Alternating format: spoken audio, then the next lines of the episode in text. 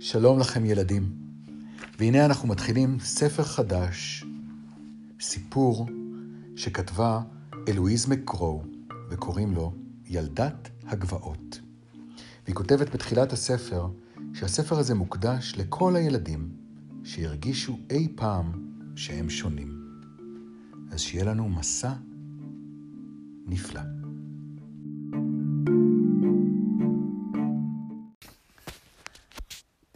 בס הזקנה, האישה החכמה של הכפר, הייתה הראשונה שבליבה עלה החשד שהתינוקת בבית ביתה היא מוחלפית. במשך זמן מה התאפקה. לתינוקות רבים יש מזג רע, אמרה לעצמה. בבכי של תינוקות רבים יש מה שנראה כזעם נגד העולם כולו. אף על פי שססקי הזאת לא נהגה כך כאשר רק נולדה. לבס הזקנה נדמה היה אפילו שהתינוקת לא נראתה בחודשי חייה הראשונים בדיוק כמו עכשיו. אבל למען האמת לא הצליחה לזכור כיצד בדיוק נראתה. קרוב לוודאי שהתינוקת סבלה מכאבי בטן קשים מן הרגיל. אין ספק שאורה, שהיה בינתיים כהה כאורו של פחח צועני, יבהיר עם הזמן ויהלום יותר את פלומת השיער הבהיר, או שהשיער, כשיצמח, יהפוך לכהה יותר. ייתכן אפילו שצבען המוזר והמתחלף של עיניה יהיה לצבע יציב בבוא היום. להורים, לשניהם, היו עיניים כחולות. עיניה של אנברה היה בצבע כחול שמיים, כעיניה של בס הזקנה, ואילו עיניו של יאנו הגדול, הנפח, היו בעלות גוון כהה יותר. עיניה של הילדה היו אפורות כענן, ירוקות כאזוב, ולעיתים אפילו בצבע סגול מהמם, אך לעולם לא כחולות. היו אלה עיניים בעלות צורה מוזרה, מלוכסנות במקצת, רחבות וזוהרות עם שמץ של לבן סביב האישון. הן הזכירו לבס הזקנה עיניים של סנאים. אך היא מיהרה לגרש את המחשבה מראשה. תינוקות רבים נראו כמו איזו דודה זקנה, או דודנים רחוקים, או אפילו כמו קרוב כלשהו שאיש כבר לא יכול לזכור, אמרה בליבה. היא הקפידה להדק את שפתיה ולשמור על פניה חתומים בפני שאר בני הכפר. את חרדותיה שמרה לעצמה. מטבעה הייתה בס הזקנה אישה שתקנית, מתבודדת, מסוגרת ושומרת לעצמה את מחשבותיה עד שפנו אליה וביקשו את, את, את עצתה. ולעיתים המשיכה בשתיקתה אף על פי שפנו אליה.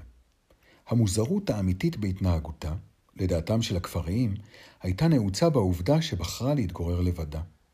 ולא עם בתה או בן משפחה אחר, כפי שעשו כל שאר הנשים האלמנות.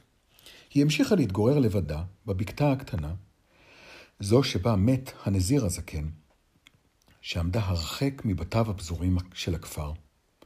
במקום שבו התפתל הרחוב, עד שהפך לשביל צר המטפס אל עבר גבעת הבטא. מוזרה, מוזרה ביותר, חשבו כמה מאנשי הכפר. היא ממש משונה, לחשו אחרים. וידיהם מסתירות את פיהם. מכשפה. אבל היא ידעה כל מה שיש לדעת על עשבים וצמחי מרפא, ואיך ניתן לרפא כל נגע מכאב גרון ועד לעצמות שבורות. והם השלימו עם מוזרותה. בס הזקנה לא רצתה שהחשדות שלה לגבי ססקי הקטנה ייוודעו ויגרמו לרינונים ולרכילות. יותר מכל דבר אחר, רצתה להיווכח בטעותה. אבל מעולם קודם לכן לא ראתה זוג עיניים שבכל פעם שהבטת בהן, היו בצבע אחר. אנברה לא תודה שיש פגם כלשהו בילדתה הקטנה.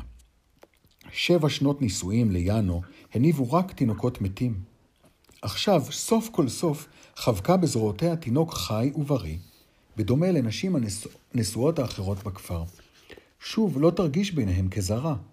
ומה שאף גרוע יותר, איש לא יוכל כבר להשוות אותה להלזה העקרה. הצרה עם הלזה, אשתו של אלון, האדם היחיד בכפר שהיו לו שלוש פרות, הייתה שלא זו בלבד שהייתה חשוכת ילדים, היא אף עברה כבר את הגיל שבו יכלה אישה ללדת. כולם ריחמו עליה, אבל היה קשה לחבב אותה. תמיד היה לה דבר רע להגיד על שכן זה או אחר מבין שכניה.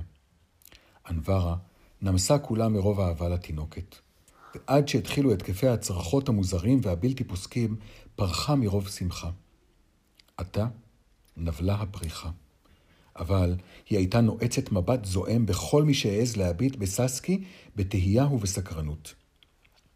היא הרגיעה את התינוקת וערסלה אותה בזרועותיה. בסבלנות נשאה את הצרחות, ועם זאת הלכה ורזתה, והפכה לעצבנית יותר ויותר ולחסרת סבלנות. בו בעת, ככל שעברו השבועות, גדלה ססקי הקטנה והתחזקה. הפכה לפעילה יותר, והיה קשה הרבה יותר להרגיע אותה ולשלוט בצרכותיה. יאנו לא היה כל כך סבלני כמוה. אישה, את לא יכולה להפסיק את הצרחות האלה של התינוקת? מה כואב לה שהיא צורחת כמו איזה שד ביצות? יש לה כאב בטן, זה הכל. שב ותאכל את ארוחת הצהריים שלך, ותשאיר את הטיפול בססקי לאלה שמבינים קצת יותר בעניינים כאלה. אני בטוח שזה לא כאבי בטן. כאבי בטן של תינוקות לא נמשכים כל כך הרבה זמן. לילד הראשון של אחי היו כאבי בטן, אבל הם היו באים ועוברים, כאילו, ואחרי איזה זמן, התינוק התגבר עליהם. גם ססקי תתגבר עליהם. נכון, קטנטונת? נכון, מתוקה של אימא? בובה של אימא. אנברה התכופפה מעל להריסה דמוית הסל, וחמקה בקושי ממכתו של אגרוף זעיר שחבט על סביבותיו כמקבט. התוצאה היחידה של ניסיונה להרגיע הייתה פרץ של צרחות עזות עוד יותר. יאנו התבונן במחזה והניע את ראשו. בקרוב תגדל, וכבר לא תוכל לישון בעריסה. בחיי, היא תהיה חזקה כמו האייל הזקן שלי. תסתכלי על זה, איזה בעיטה יש לה. תפסיק לנעוץ בה את העיניים שלך, זה מפחיד אותה ועושה אותה עוד יותר עצבנית. אני מפחיד אותה, מלמל יאנו, וממשיך להסתכל מבעד לעיניים מכווצות ביוצאת חלציו הזועמת, שהחזירה לו מבט. עיניה המבריקות נעוצות בעיניו. לאט, לאט נסוג. צווחות הילדה נרגעו כמעה. ראית את זה? צעק. אותי היא לא יכולה לסבול, את אבא שלה. אוי, שב כבר ותאכל. אני אומרת לך שאלה כאבי בטן. אז תרגיע אותה עם ולריאנה או משהו כזה. העיקר שתשתיקי אותה כבר. אנברה ניסתה ולריאנה אתמול. בדמעות בעיניה חלתה תה מפרח דם זכריה הנביא, והגישה אותו לפיה של התינוקת. אך זו העיפה את הכפית ממנה והלאה, והצרחות והבעיטות הזעם גברו כפליים. כשכבר לא ידעה מה לעשות, ניסתה אנברה כף מלאה דבש. אף על פי שכולם יודעים שדבש מזיק לקטנים.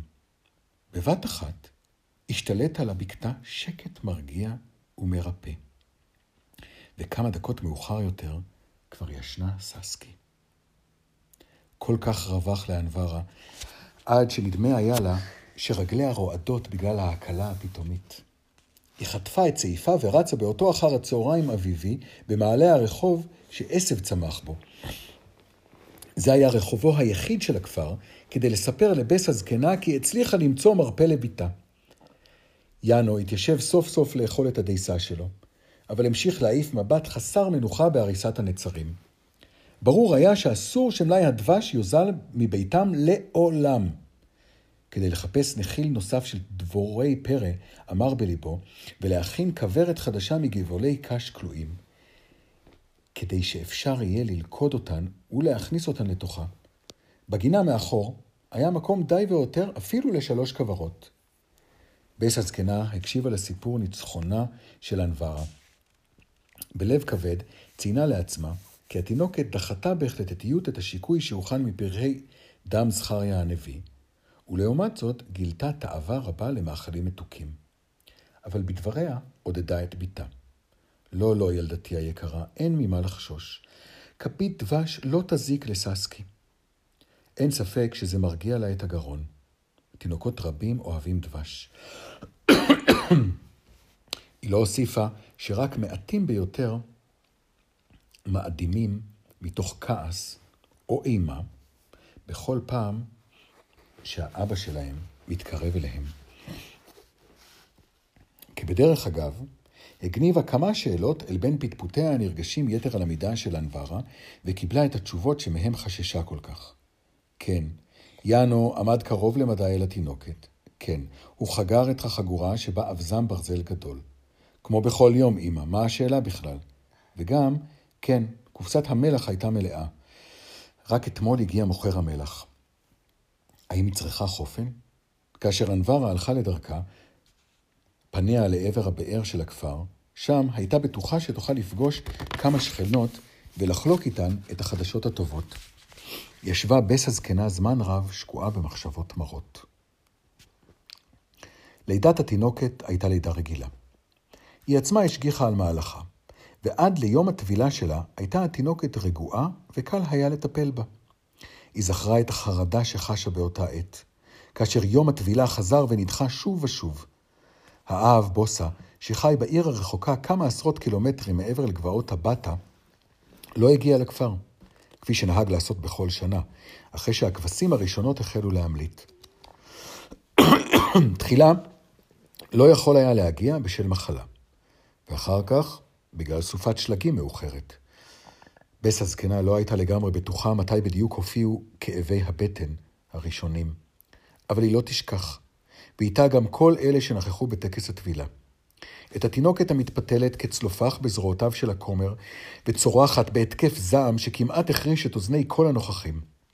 המים הקדושים ניתזו לכל העבר, אבל רק אלוהים יודע אם איזושהי טיפה הצליחה בכלל לגעת בראש הילדה.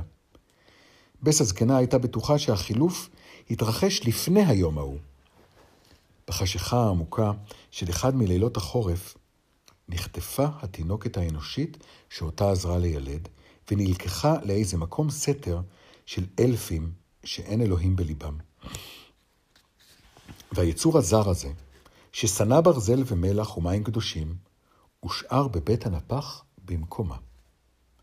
באותו ערב לא היה לה תיאבון לאכול את המרק שלה ואת הלחם הגס השטוח.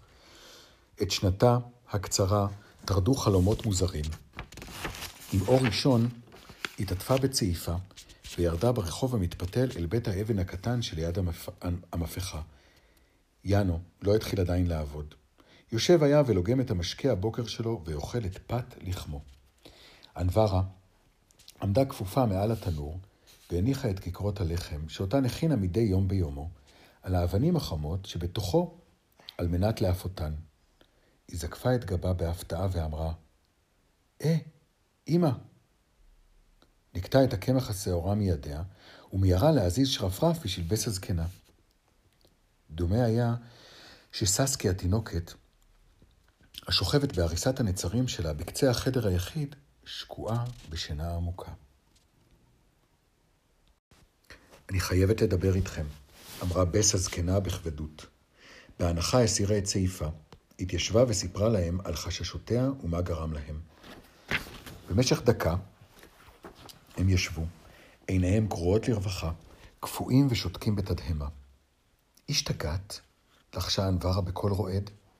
בס הזקנה, שלא הייתה מסוגלת להמשיך ולהתבונן בפניה אחוזי החרדה של בתה ובפניו השותקים של יאנו, גילתה כי עיניה נמשכות אל עבר הריסת הנצרים. הילדה התרוממה והביטה הישר לעברה. בעיניים פקוחות לרווחה, מלוכסנות קמעה, בצבע סגול כפרח הלבנדר. צבעה נתחלף באחת לצבע ירוק עשן. ססקי נפלה בחזרה לתוך המיטה והתחילה לצרוח. אנברה התרוממה ממקומה באחת ורצה לקחת את הילדה בזרועותיה.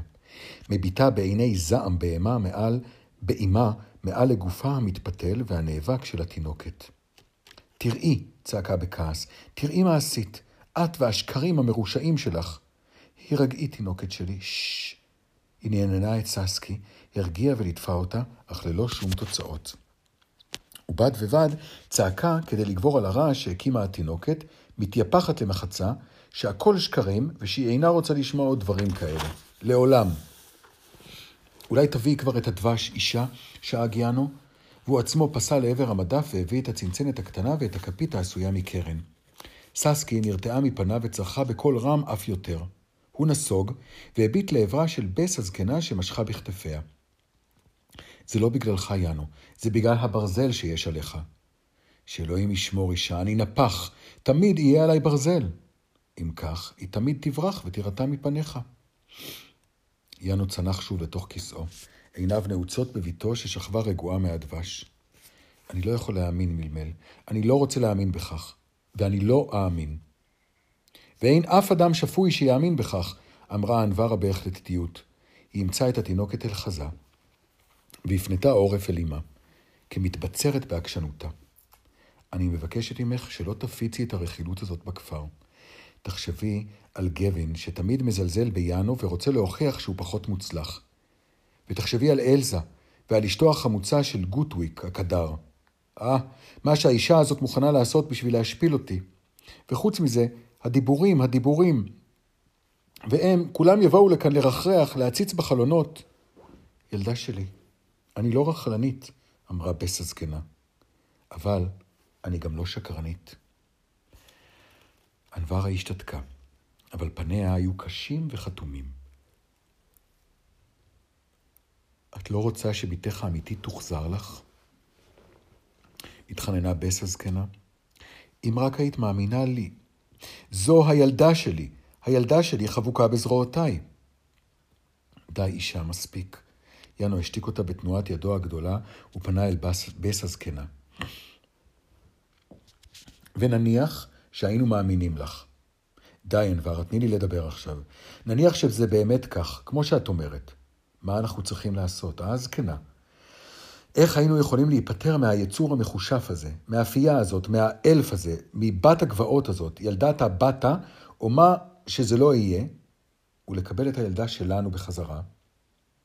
מהשאלה הזאת חששה בס הזקנה. אני יודעת שיש כל מיני דברים שאפשר לעשות כדי לגרום לכך. היא בחרה בדרך הפעולה המתונה ביותר. המוחלפית תיעלם כהרף עין, כך אומרים, אם מצליחים לאלץ אותה לגלות את גילה האמיתי. כי ייתכן שאין זו תינוקת כלל וכלל, אלא יצור עתיק עתיק יומין. במקרה כזה אנחנו צריכים לחכות עד שססקי תהיה מבוגרת מספיק כדי שתוכל לדבר, לפני שיתבררו לנו החדשות המסעירות. הטיחה בענווה בצחוק מר. יאנו הרהר בדבריה, ואז הרים לעבר בס הזקנה את גבותיו העבותות.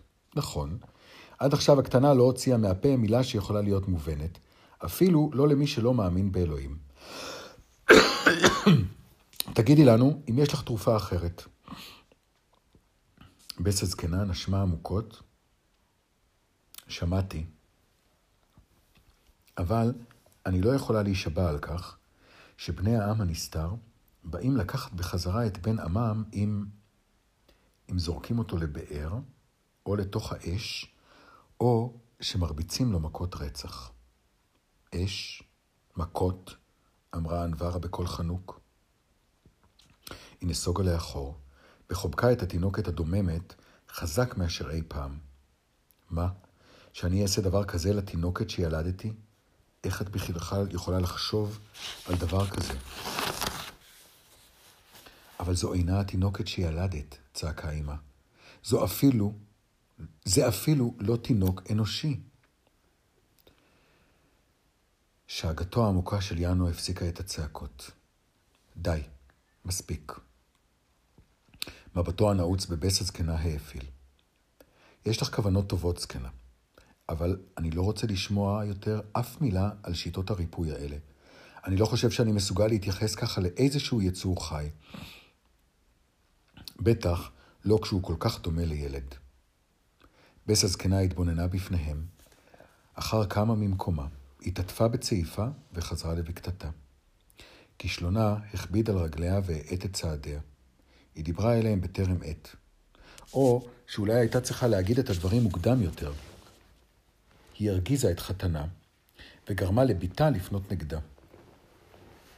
והיא רק גרמה לשניהם להתחזק בנחישותם להגן על, התינוק, על התינוקת ססקי. עכשיו כבר לא יכלה לעשות דבר. נותר רק לחכות עד שהזמן והצרות יאלצו אותם לשנות את דעתם. בזמן שאנברה, הקרועה בין זעם וחרדה, המשיכה במלאכת יומה, בעודה שקועה בערעורים, שכבה ססקי בהריסת הנצרים, בדממה שהייתה בלתי רגילה לגביה. גם היא הייתה שקועה בהרהורים. מחשבות קשות העסיקו גם אותה. thank you